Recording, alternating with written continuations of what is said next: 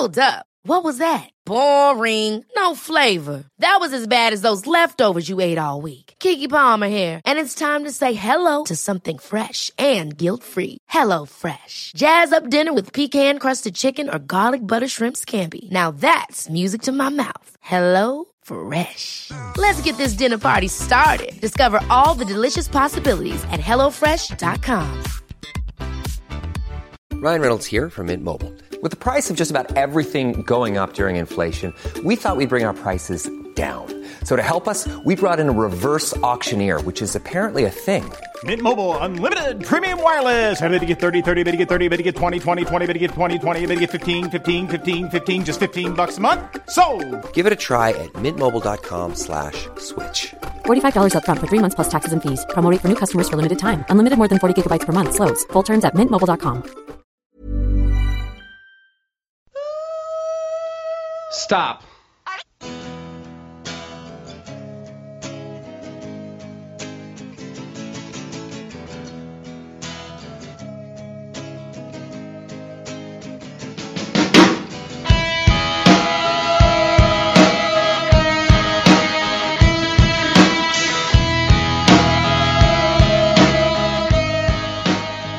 Hi, welcome to the AI Movie Night.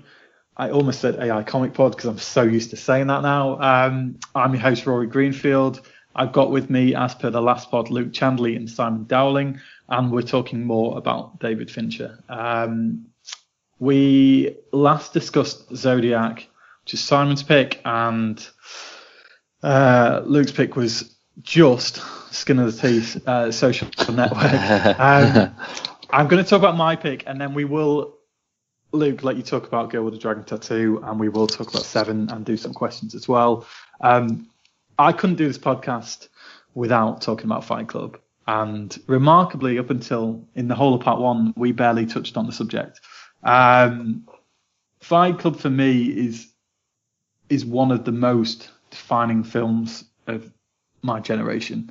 It covers subject matters which you know, it's it's it's it's obviously on a very bold scale, but it does cover mental health and it does cover people in difficult situations, and it does cover what people maybe are driven to from the kind of boredom and you know difficulty of, of modern society and modern living. It's it's it's kind of fighting in the face of everything it says in the film about people collecting every page of the IKEA furniture catalogue and um, and all the kind of difficulties of working those kind of jobs and and and and conforming as such and and what Edward Norton credible performance delivers is is a character that's that's basically wrestling with his own self consciousness and and ultimately becomes schizophrenic. Which if you haven't seen Fight Club, please watch it before you listen to this because there is a very big spoiler in this film which I've just delivered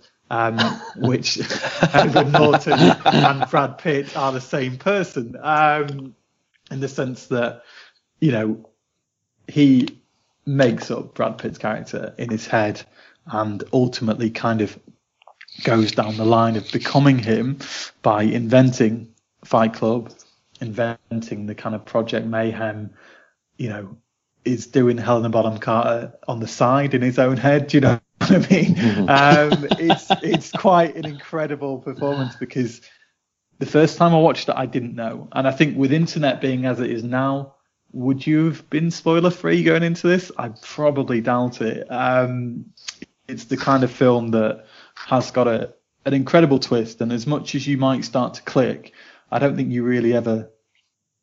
Well, I, I didn't. I, it was 99 it came out, so I was what 15, 16. I think for me, I was too gullible. I, I wasn't falling, you know, straight into the trap of thinking, yeah, yeah, that, that's it's definitely definitely the same guy. He's definitely Tyler Durden. Um, until the moment he realizes, and and for me, it just shocked me, and I, I just, you know, there's a lot to talk about this film. I'll let the guys talk a little bit, and then I'll I'll talk more about it. But it, for me, it's just such an incredible film, and I've said incredible a lot um, recently on these podcasts. Um, but it it kind of covers everything I loved in the film. So it's got that kind of high octane, high energy. It's got quite high stakes for me because of what is going on around him. It's got an incredible, incredible soundtrack, um, capped off for me by an incredible Pixie song. And it's just, it's, it's just the kind of film that, that really does make you wake up and, and pay attention. And it's produced in a, a typically kind of Fincher stylistic way, um, but very edgy and very dark at times. Um, some really kind of bold filmmaking, which I don't think I'd seen before watching this. And, and honestly, I, I, not always, but you know, I haven't seen a lot of that since then because it's almost 20 years old and it's still for me incredibly groundbreaking. So, um, Simon, I'll come to you. What are your, your thoughts? This was close to being your pick, I think. Yeah, I, I was very near to picking it. For me, it's probably like a little bit what you mentioned. It it just reminds me of being around, like maybe like 18. It just reminds yeah. me of that time of being young and wanted to kind of rebel a little bit and do my own thing. Well, not maybe not quite so far. You know, maybe let off a couple of, you know, like a Mate, I wanted that banger here or there. I was 18. I wanted that leather jacket when I was 18. I, I was gonna actually say that outfit that he wears is just so iconic. I mean, yeah. it's just yeah, it is, isn't it? Yeah, it's yeah. just such a good outfit, and he wears it so well. I think, I think, I think that's probably my favorite, my my favorite Brad Pitt film. I think he's just so it's it's it's like the epitome of him. I think he just plays that like he is him. It's just like to me he, he that's so a, Brad Pitt, you know. Yeah, I, I he think just has that way that he Brad talks Pitt, or something. Yeah, I think he's just effortlessly cool, man. On, on in that Oh, film, yeah. I, th- I think everyone looks at him and just goes, I, "I'm my mate," and I'm not not joking. My mate growing up basically cut his hair to try and look like Tyler Durden, bought a leather jacket, and went to the gym Jesus. a shitload to try and, and he still he failed so badly. Uh, he, no, he gave it a good go, but you know, Yeah. no one's emulating Brad Pitt in that role, and and yeah, you're right. It's it, it I is miss the those kinda- defining yeah. performance of his career for me. Yeah. I miss those kind of films that made you like. I suppose it's kind of what it was. It was. I just think of when when you, were a certain kind of an age and you were very Yeah. just very influenced by films. Like I found like like a film like like that and maybe something like Pulp Fiction would have just been films that lived with me. You know, at that time they just had Yeah. a massive effect on me. And also, I didn't read the book until a little bit after, but I'm a massive fan of the book and I'm a massive fan of Chuck Palahniuk books. And I just think he's just such a weird, he like writes the weirdest books.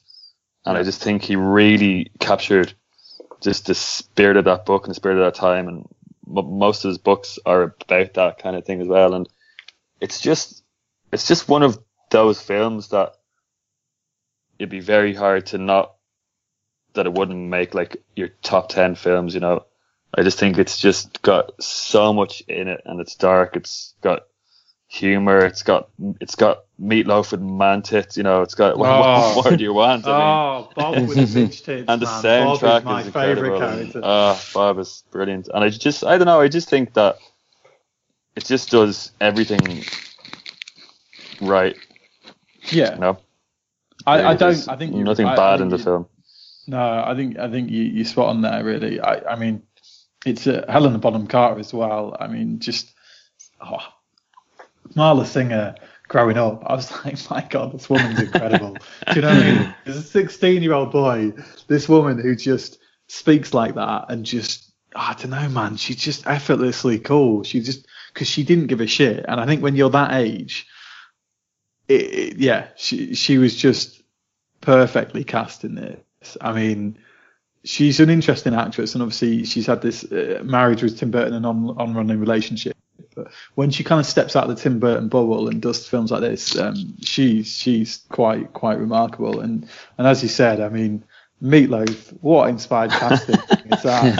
I mean, what a character to think of. It's crazy to think of this juice head who who was kind of had his own videos and took too many steroids and and then ended up with this high pitched voice and giant tits. It's just like the weirdest, weirdest take, but Yeah. almost he and then and he knows that I'm not, you know, but he knows he's delivering an element of comic, you know, comic kind of backdrop, dark black comedy. Obviously, it's it's it's it's very comic film, but um, but there's elements there where he's he's delivering that because he's he's that character. And when when he comes to the house to kind of audition to get into Project Mayhem to pass the kind of recruitment thing where they have to stand there for three days and get hurled abuse at.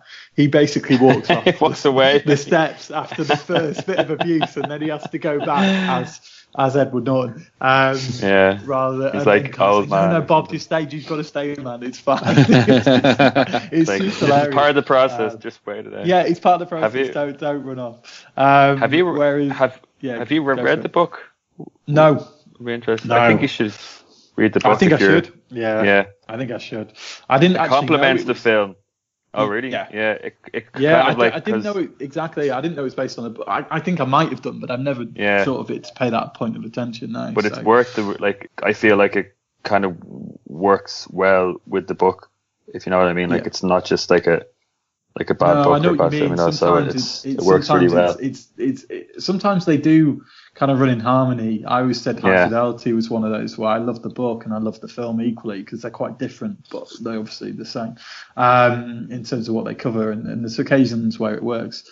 Um, Luke, was it a rewatch? Oh, it was a rewatch today, wasn't it? Yeah, it was a rewatch. Um, I honestly think the last time I saw it before, about two hours ago, was probably like 15 years ago. Like it was Oh, really, shit, man. really long time Wow. ago, and so much so that I was like, I knew.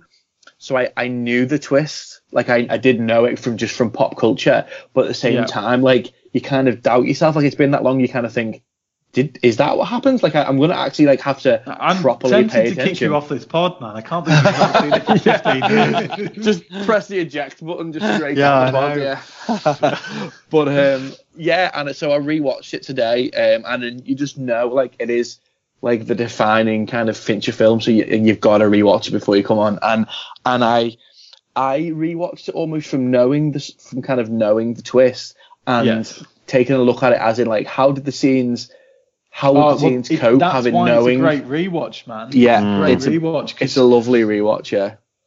Because that's the part of it that's so clever. Like, there's not many films where it's got such a big reveal. Like, say, The Sixth Sense, which I think probably did it for a lot of people, um, where they go back and watch it and go, "Shit, that's he's not talking. You know, he's not, he's Yeah. not in the room, or or the mum can never see him. Do you know what I mean? He never Yeah. interacts. Where people don't get that the first watch, and it's the same with this film. You watch it second back and you go. Shit, that makes so much sense because Yeah. it is it is it is clever because it, it does put you in the kind of Tyler Durden mindset. When he's Tyler, you, do think he's a different character, and they show both on screen. And you until the reveal, you're like, well, how could he be beating himself? You know, beating himself up, which he is. Do you know what I mean? Um, Yeah.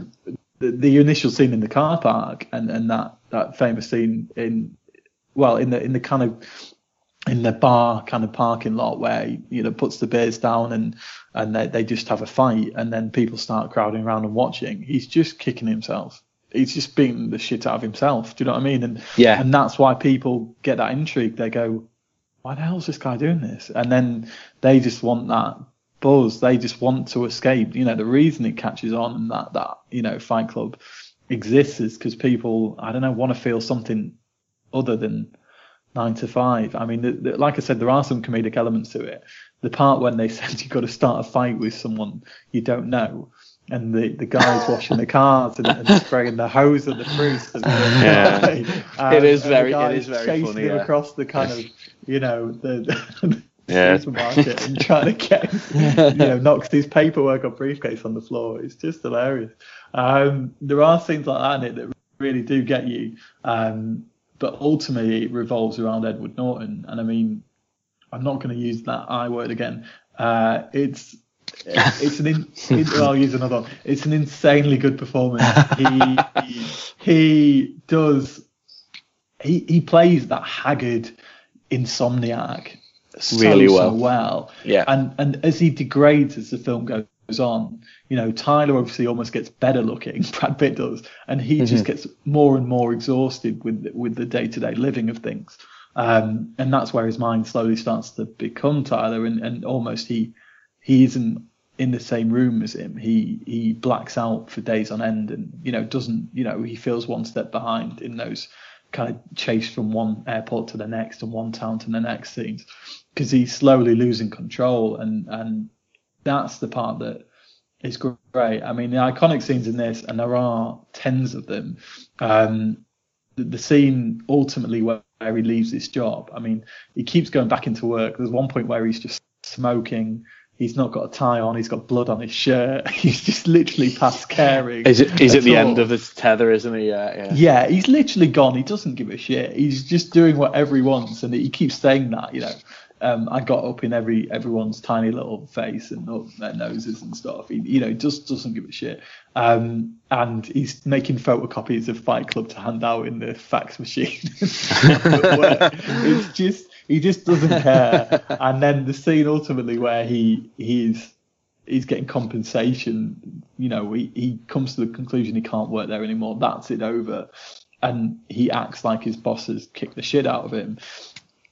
And that's clever on a lot of levels because obviously it's quite funny, it's quite bold, um, and those elements. But ultimately, he's done that while at the same time he's just been kicking the shit out of himself in Fight Club at the beginning and and in that other car park scene, to, you know, towards the culmination of the film. Um, and you don't clock, I don't think. I, I didn't clock it. Do you know what I mean? And and then when you watch it, you go, Christ, this guy's really good at beating himself up, you know, quite dramatically. Um, and it's clever because there's a lot of parts of the film where you should trigger and you should get it, but you just don't. And I mean, that shocked me. Uh, It really did. Um, Simon, what's your kind of take on? Do you remember when you first watched it in that regard? I was shocked. I was just like, I couldn't believe it. It was just such a huge thing. It's like, it's just one of those times you're just watching the film and that bit kind of comes up and you're just like, how? You're just like, what? it makes you Yeah. rethink the whole film then. But what's in, like, um, definitely very interesting to watch it back when you know t- the twist because, um, Helena Bonham Carter's character always Yeah. kind of s- picks up on it and is like, what? Kind of like, Why, know, why are you he'd be being like, weird oh, with me? why are you being It's the- weird it's or the like, morning you after, talking to? it? So it's kind of her who you kind of think there's something weird. And also, I don't think I don't know if this is a thing that I picked up the first time I watched, but when I re-watched it, Brad Pitt appears on the screen in little bursts before he appears in the film.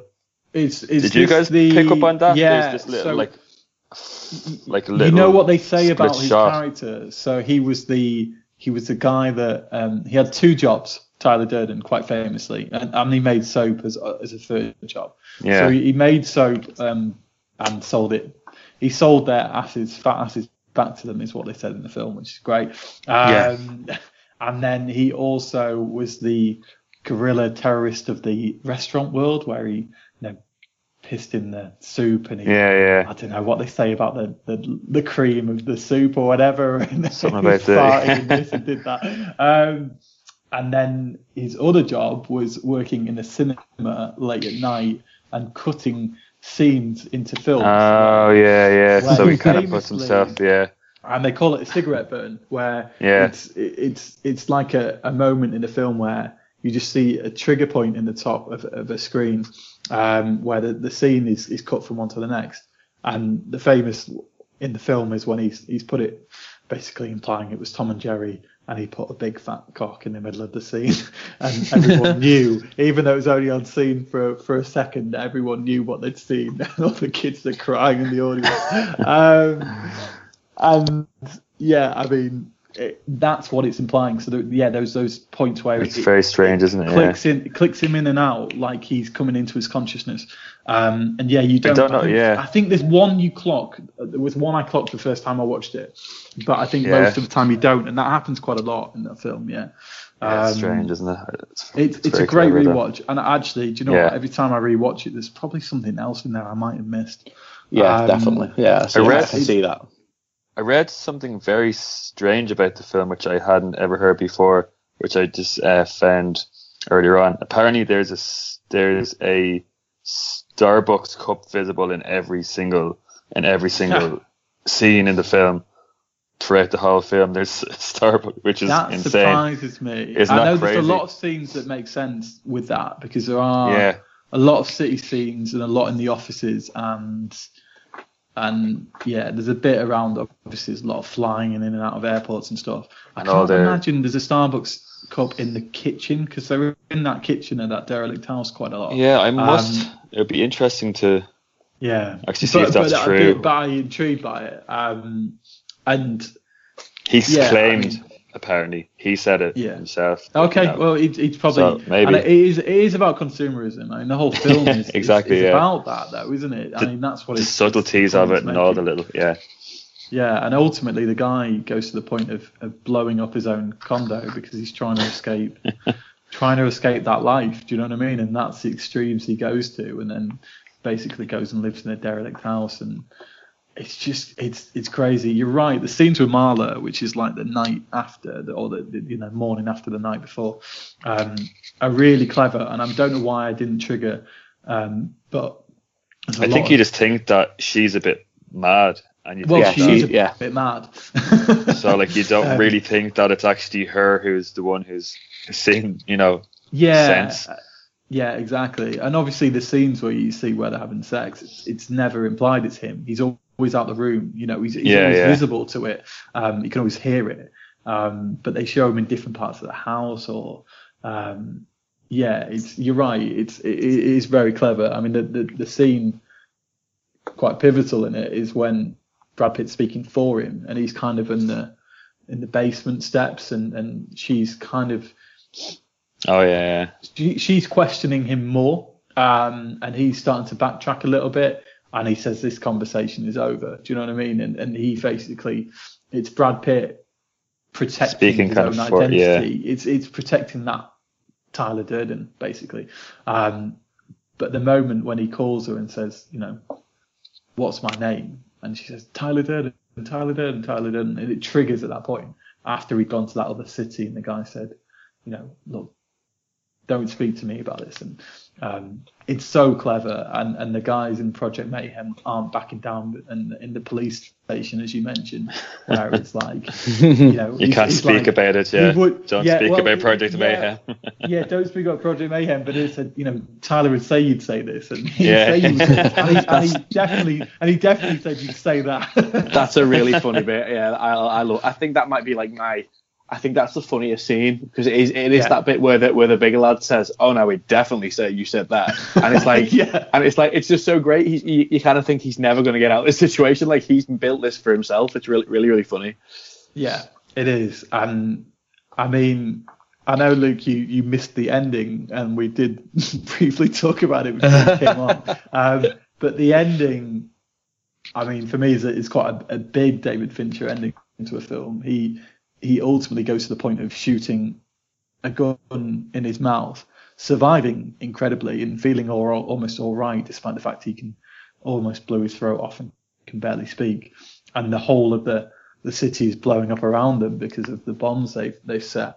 And it's kind of I don't know. It, it's it's crazy. It's a full cycle, and he's there with Marla in the kind of ruins of what's gone on before, and and it's almost a happy ending despite being a really fucked up film. Do you know what I mean? um, you don't see, you don't think long term what is going to happen, but ultimately it's the guy that's kind of come to control of his own mind, and and that's all that matters to him. Do you know what I mean? And we said before, and, and you'll hear the song coming into this these podcasts. It's just it's Pixies, Where Is My Mind, and it just the soundtrack in this is is really good. It's um I can't remember who produced it, but it's it's kind of heavy bass, um, lots of beats, not not lyric kind of songs based until Pixies kicks in, um, and it it really does define the kind of film and.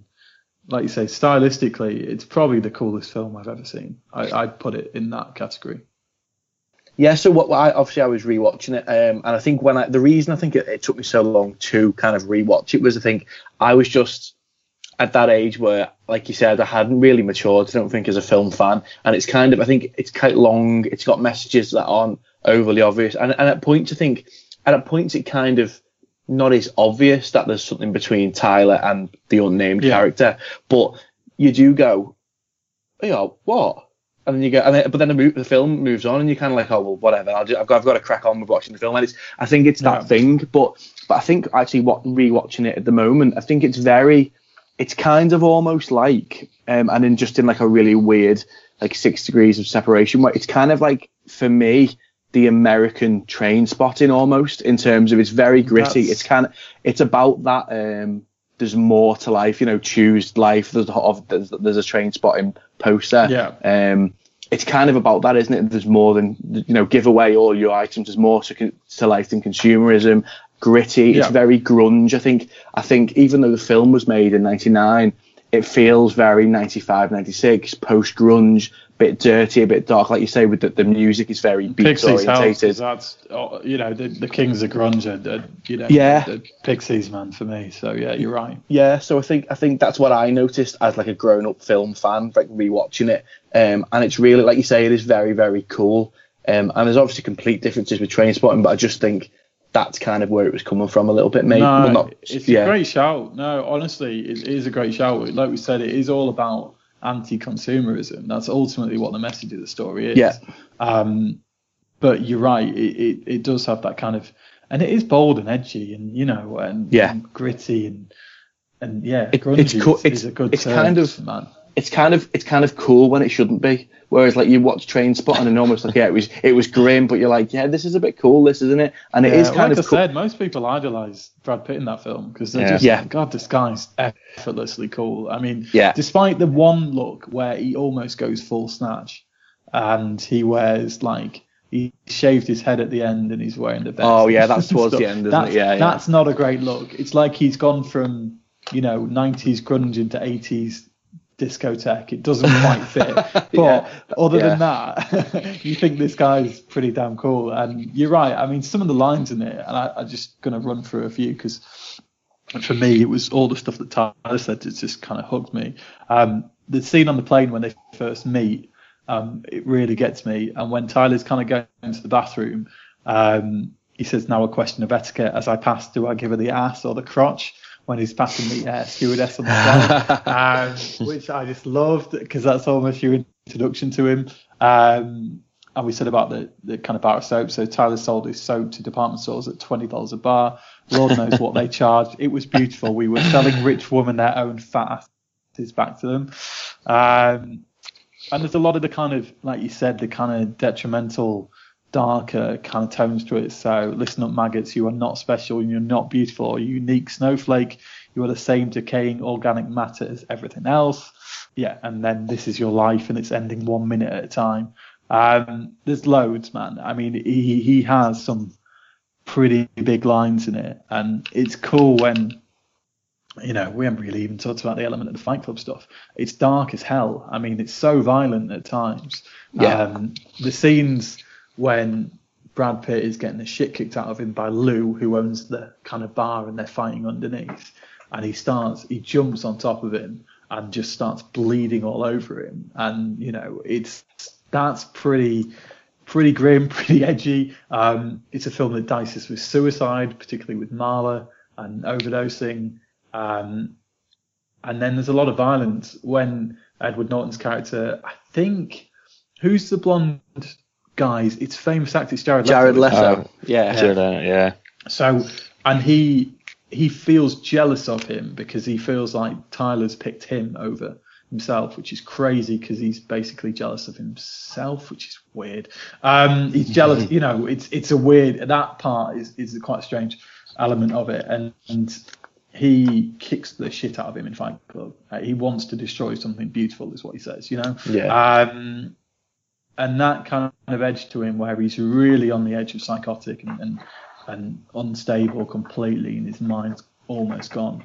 And then he kind of comes to a realization that you know after after after Bob's death really you know um that that's that's kind of what triggers it for him. Yeah, it is, Um, isn't it? you know he comes to a kind of a waking conclusion that it's not just a game anymore it's life and death situation. So yeah, I mean, there's loads of undertones. Again, like Zodiac, we could probably talk well, I could clearly talk all day use Incredible World about four thousand times, but um, it's it to me it's just an, it's iconic like Trainspotting as you mentioned, and it's a film that will always remain in my my kind of my most memorable, most iconic films for me in in my whole lifetime. So yeah, wins for me. I'm going to do a couple of questions, um, and then Luke, I'll give you a little bit of a soapbox for Girl with the Dragon Tattoo, and then we'll briefly kind of talk, talk on Seven. Um, so the questions I got asked, and I'm remarkably unprepared. Give me a second.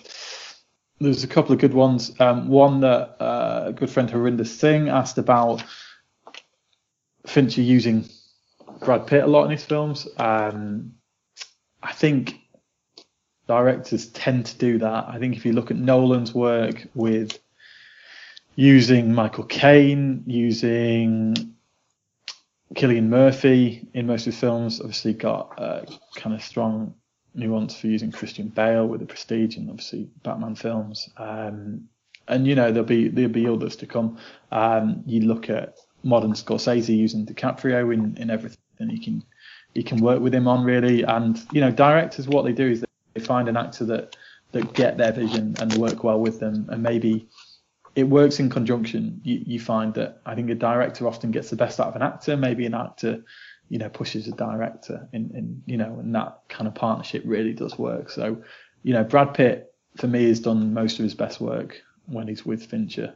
Um, and I think it might not happen again, but I'd like to see it at some stage because I think Brad Pitt has still got a lot to offer as an actor. He doesn't always pick bold choices anymore. He's gone through a kind of up and down patch of of films, and and yeah, it'd be nice to see him do something that's a little bit more, you know, extreme as such. Um, I think I think just on that point, so I was Yeah. obviously just doing my research, which basically involved googling David Fincher five minutes before we uh, did the show. Nice, but I, nice. he's he's he's slated to do World War Z too with with Saw Brad that, Pitt. yeah. oh yeah, So- that's been so that'll Yeah. be announced a interesting.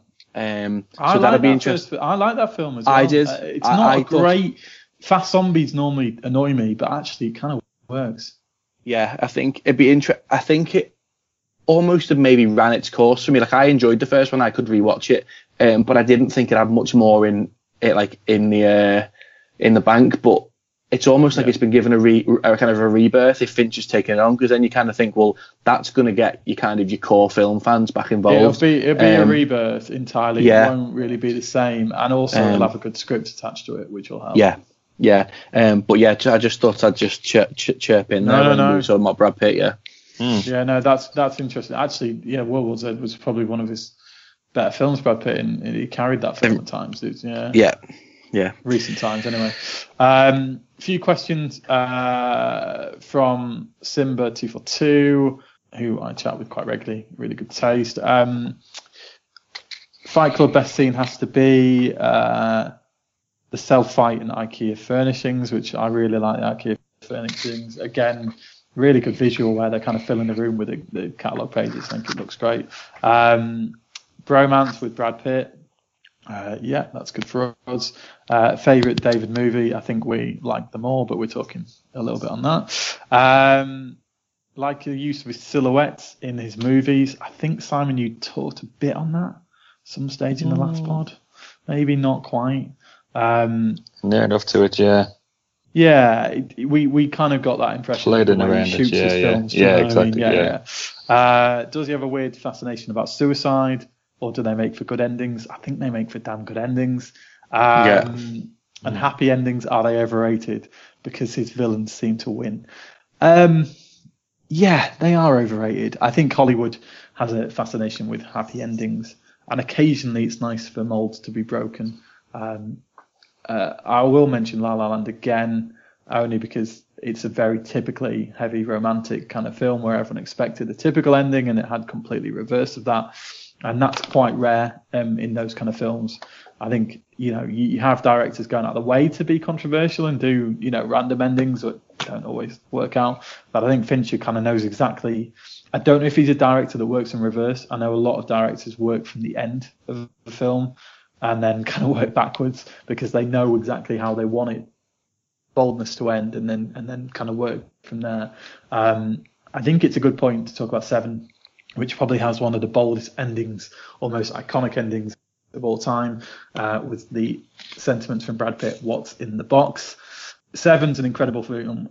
I've not really talked about Spacey since what came out about Spacey. It does make you look at him in a slightly different light. Personally, I look back at Baby Driver and see things a little bit differently, and I'm not sure that's maybe a topic for another, you know, another pod really. But yeah, looking back at this performance in Seven, he plays a psychotic lunatic, uh, obsessed with you know the seven deadly sins, and maybe it's maybe it's fitting because he's not the nicest of men in real life. Um, yeah. Not a good dude. Really, I mean, Seven is a film full of bold situations. Morgan Freeman is incredible, as I keep saying, but he's an astonishing performance from him. Um, and it's quite a young Brad Pitt, and it's quite a new performance for him. And I thought he was really interesting and intriguing. But Spacey does steal the show in this, and that scene at the end. I mean, Christ, what a scene! I was blown away when I watched that for the first time and I still I still am to be honest. If you watch that back, it still gets me every time because you know what's going to happen, but there's no stopping that emotional reaction from Brad Pitt. Luke, do you remember it the first time? No, honestly, I, I, I remember seeing it. I saw it when I was like really quite young. Or I'm yeah. going to say argu- arguably too, probably too young to watch it. Probably really. too young. Yeah. And I only, I only remember the um, the end scene, like in the vast, um, the, the vast nothingness, or I think I think it is, and that's kind of what I remember. Um, and it, it was one of them. I I think you could, like, I had quite a big Fincher binge today, and, and most of the films I watched were kind of ones I'd seen before or ones that I knew like we were chatting about. But you could yeah. you'll always you'll always miss you know you'll always miss them and you'll always kind of there'll be films that you've not quite seen as many times as you'd like to of his, and and that's um that's probably one of them. And that I mean, I reckon if you know come back to me in a week and we'll I'll have seen that again. I think I think I'm really interested in it because it is uh, it does would, go. Uh, yeah. It goes down. It again. Yeah. yeah, yeah, it goes down. I think it's like kind of a thriller for like the ages almost. So and, I, and I'm big into like my horror and thriller films. So like I'll I, you know I'll definitely be picking up on that and, and, and changing that fact quite soon. Yeah. Yeah, uh, it's a film you do need to. It's it's hard to remember what goes on because I think that end scene steals most of your memory. You know, yeah. everyone remembers the what what's in the box scene, and even if I was looking at gifs and images and famous stuff today, it's it's always about that scene. Yeah. But all the seven deadly sins are highlighted in that film, and there's a couple of scenes that the hallway scene where they almost catch Spacey and goes through his apartment.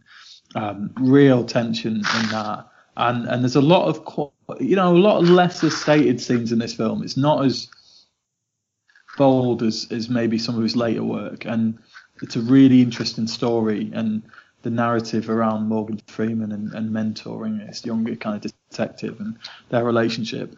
Yeah, it's it's it's it's an astonishing piece of film making, and and it is like you said, one for the ages. I think it's a thriller that is almost defining in that genre. Um, Simon, what's your take as a whole? Uh, it's it's great. I mean, it's it's kind of it's kind of one of those films that you just you don't think about it for a while and you just go, oh, yeah, I must w- w- watch that film again. And every time I watch the film, I'm just I'm just blown away by it. I mean, it's it is definitely probably one of the best thrillers I think ever made. I mean, you could definitely make a pretty good argument for it being that it's definitely, and it definitely defined thrillers for me. I mean, when was it out? Was it, what year was it released? 95. 95. Yeah, yeah. 95. So I would have been like, I would have been definitely far too young oh, first 11, So I probably saw, it then. Yeah. yeah, I'd say I probably would have seen it somewhere around the 2000s. And I just, re- like, it was just,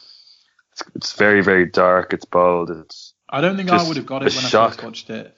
I think no, it would have been too young, and I, and I loved, but I, I think I was it was too dark. I mean, even as a probably a 18 year old. Yeah, it was one of those films that was kind of sometimes, yeah. Yeah, definitely. It was kind of one of those films that was yeah. almost banned, wasn't it? You know, like it was like a, a kind of a, you know, well, watch that film type of thing.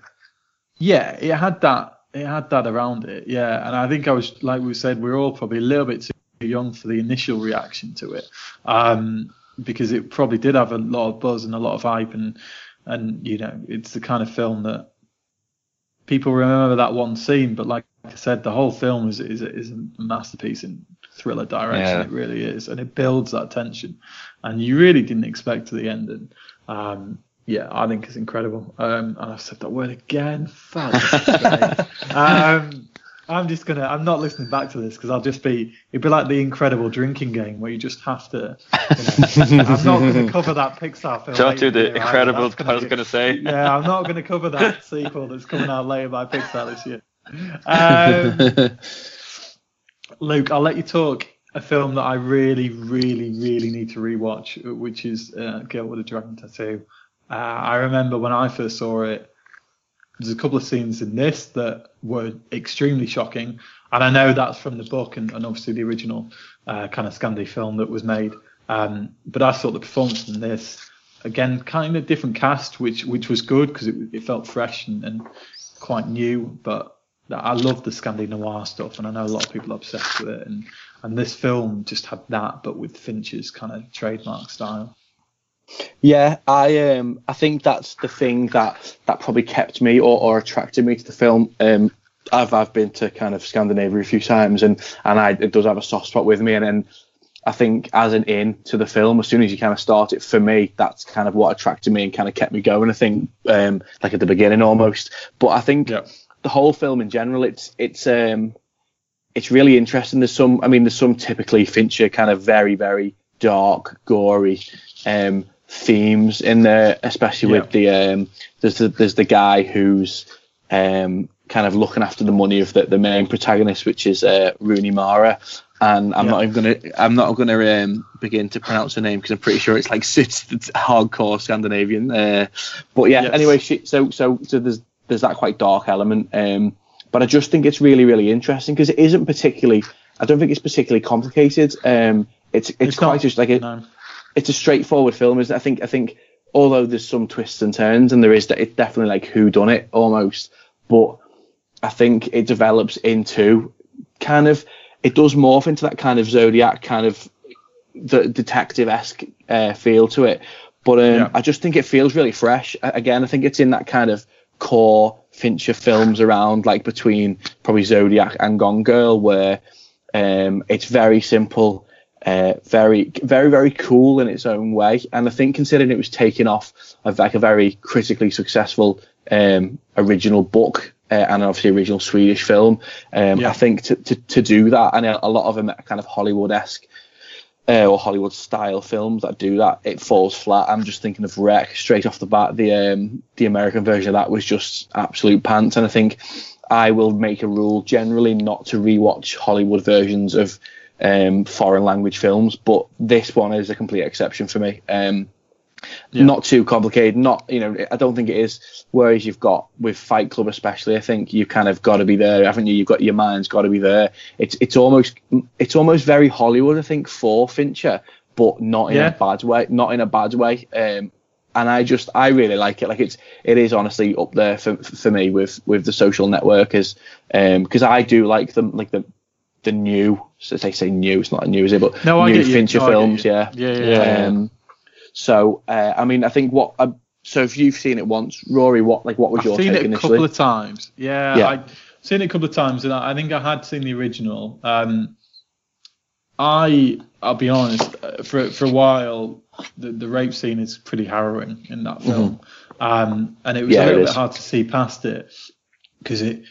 There are scenes in certain films, and um, I'm doing a, and I'll talk about it more on a different pod. But uh, what I'm doing at the minute is watching 100 original films I've never seen before, um, and I'm really enjoying it. And it's something a couple of cool guys did on on Twitter last year, and I kept seeing them do it. And there's always films that you haven't seen. And there's films that I had seen, but far too young to really properly absorb it and remember it. So Yeah. I've gone back and watching stuff. And there's a couple of films. There's an Australian film called oh god, it's not going to help when I don't remember the name of it. Um, I'm just going to look at my list. Um, that that's got a quite. Uh, oh god, no, I'm not, going to spoil it. Actually, I'll come back and talk about it another day. Um, it's a film that I think people should watch. It's been made into a TV show, and it is called Animal Kingdom. It's got really Oh yeah, yeah. really good Australian cast in it. Um, Yeah.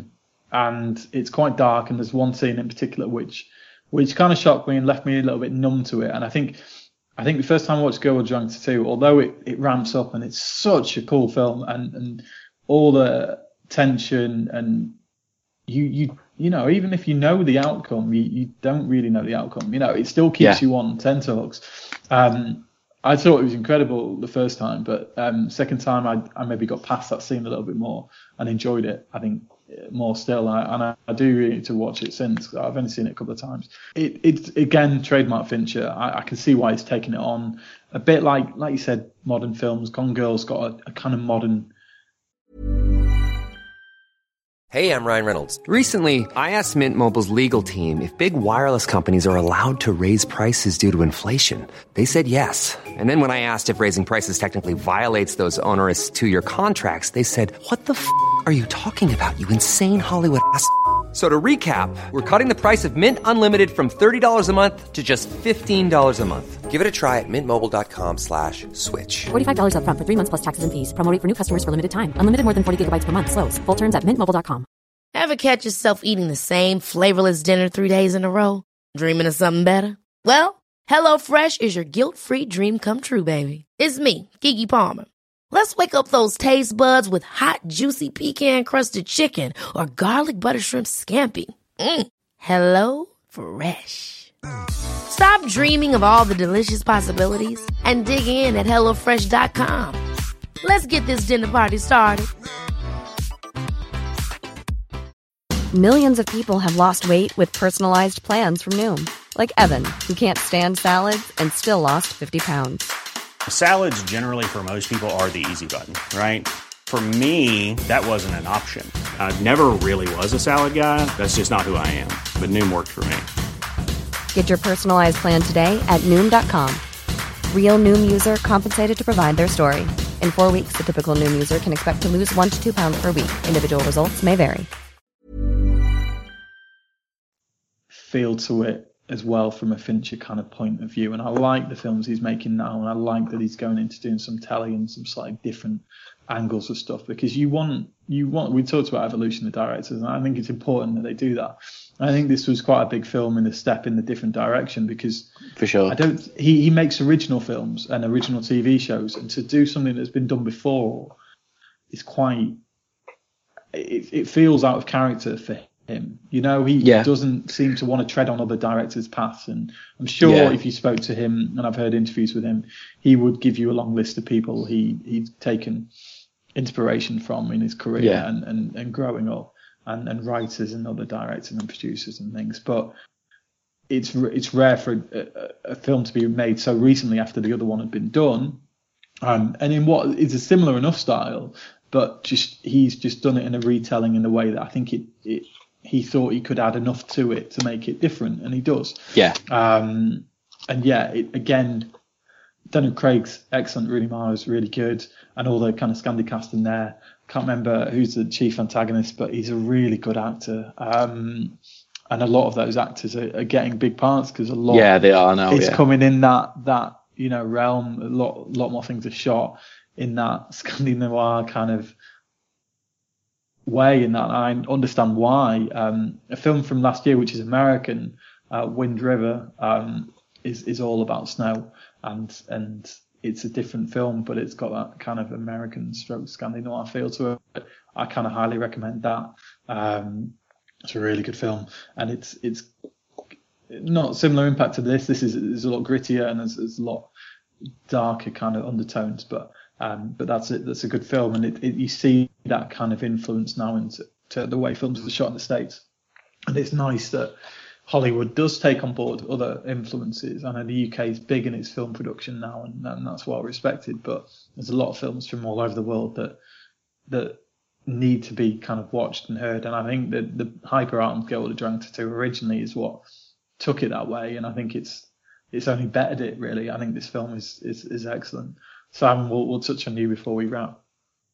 Yeah, I thought it was great as well. Um, as you kind of mentioned there, it definitely feels like it's a it was um, a new a new direction for him. It feels a lot more modern as well. I thought. Um, Yeah. Just even just even the way it was filmed, like you can definitely tell that it's there's a lot more just modern techniques in a crisp clean and where it's filmed. There's some just beautiful, beautiful shots, and the locations are fantastic. It was up for an just, Oscar you know, for cinematography. yeah, I Um, can see it was up for it won an Oscar for film editing, um, and like like you said, yeah, there, there is that to it. Those locations and the way it's shot, it's just it's different, isn't it? It's different from Fincher. Yeah. Yeah. yeah.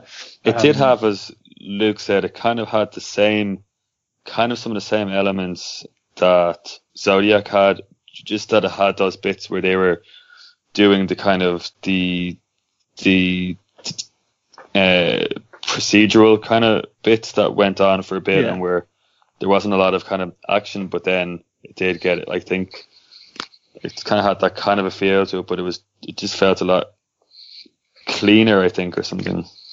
Like Yeah. something No, no, no. to, to It- do it- with the snow clean, as well, yeah. like the white everywhere, and it was you know No, no, I'm with you. I, no, I'm with you completely. Um, it's it's interesting, like you said, IMDb.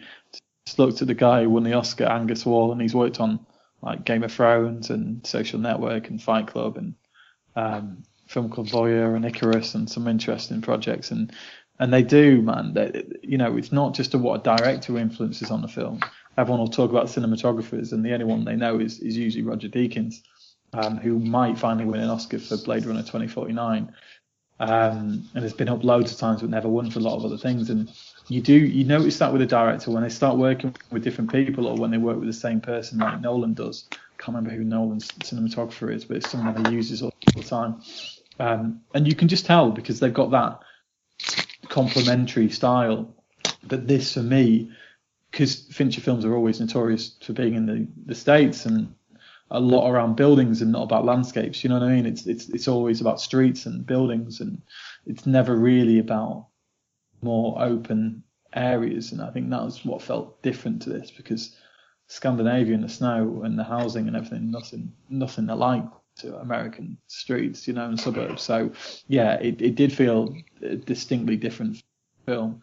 Um, it had a few Zodiac kind of moments to it for me in terms of the way it was shot, and I could see that influence. But but yeah, again, I'm all for more of this. Um, yeah, as you can always tell, I'm a huge fan of, of David Fincher, as I think we all kind of clearly are. And, and the more you talk about him, the more you kind of feel like he does influence maybe the films I like in particular, but also the kind of films that he, I think, has inspired other directors to make because that's definitely the case. He's referenced by so many people as having such an influence on, on the way things are done.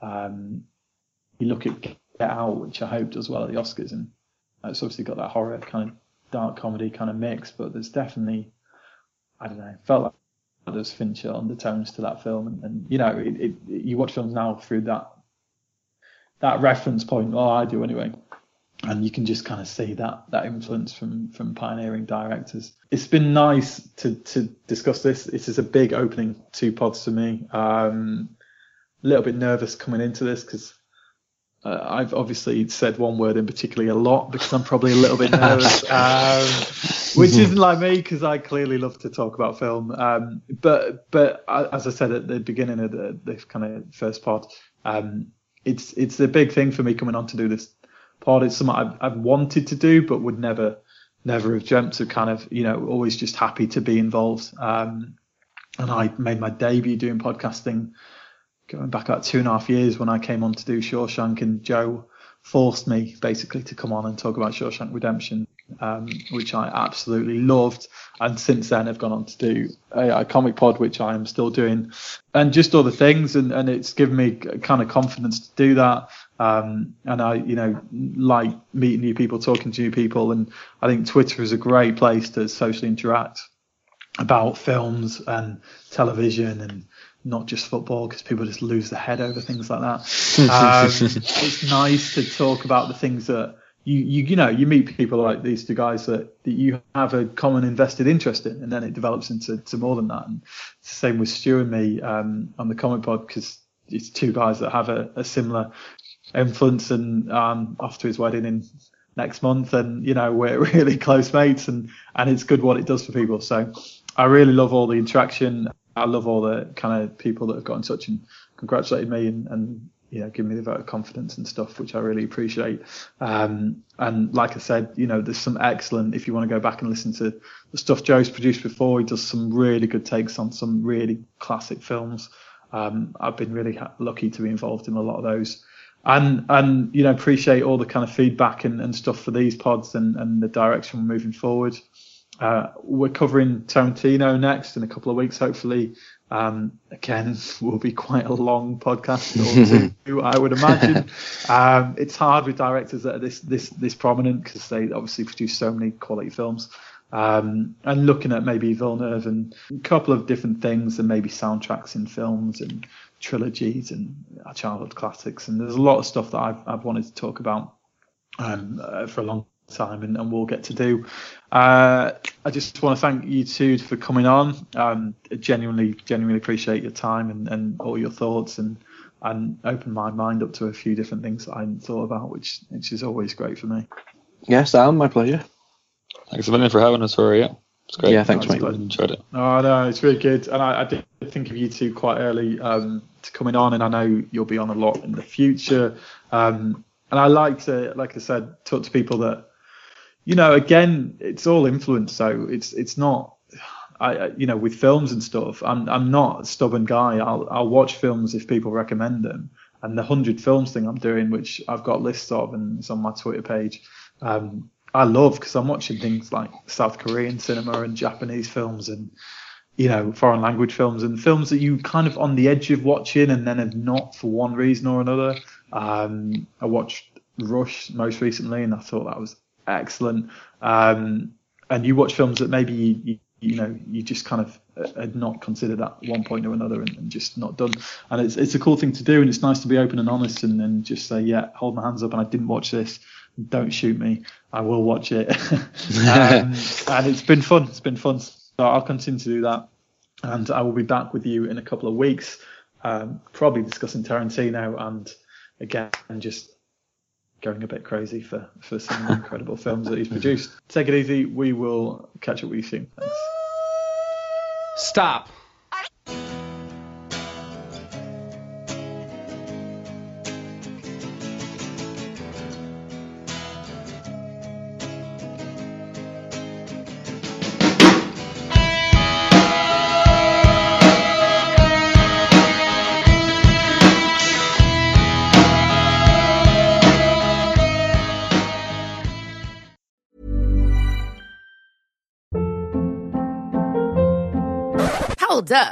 Was that? Boring. No flavor. That was as bad as those leftovers you ate all week. Keke Palmer here, and it's time to say hello to something fresh and guilt-free. Hello Fresh. Jazz up dinner with pecan-crusted chicken or garlic butter shrimp scampi. Now that's music to my mouth. Hello Fresh. Let's get this dinner party started. Discover all the delicious possibilities at hellofresh.com.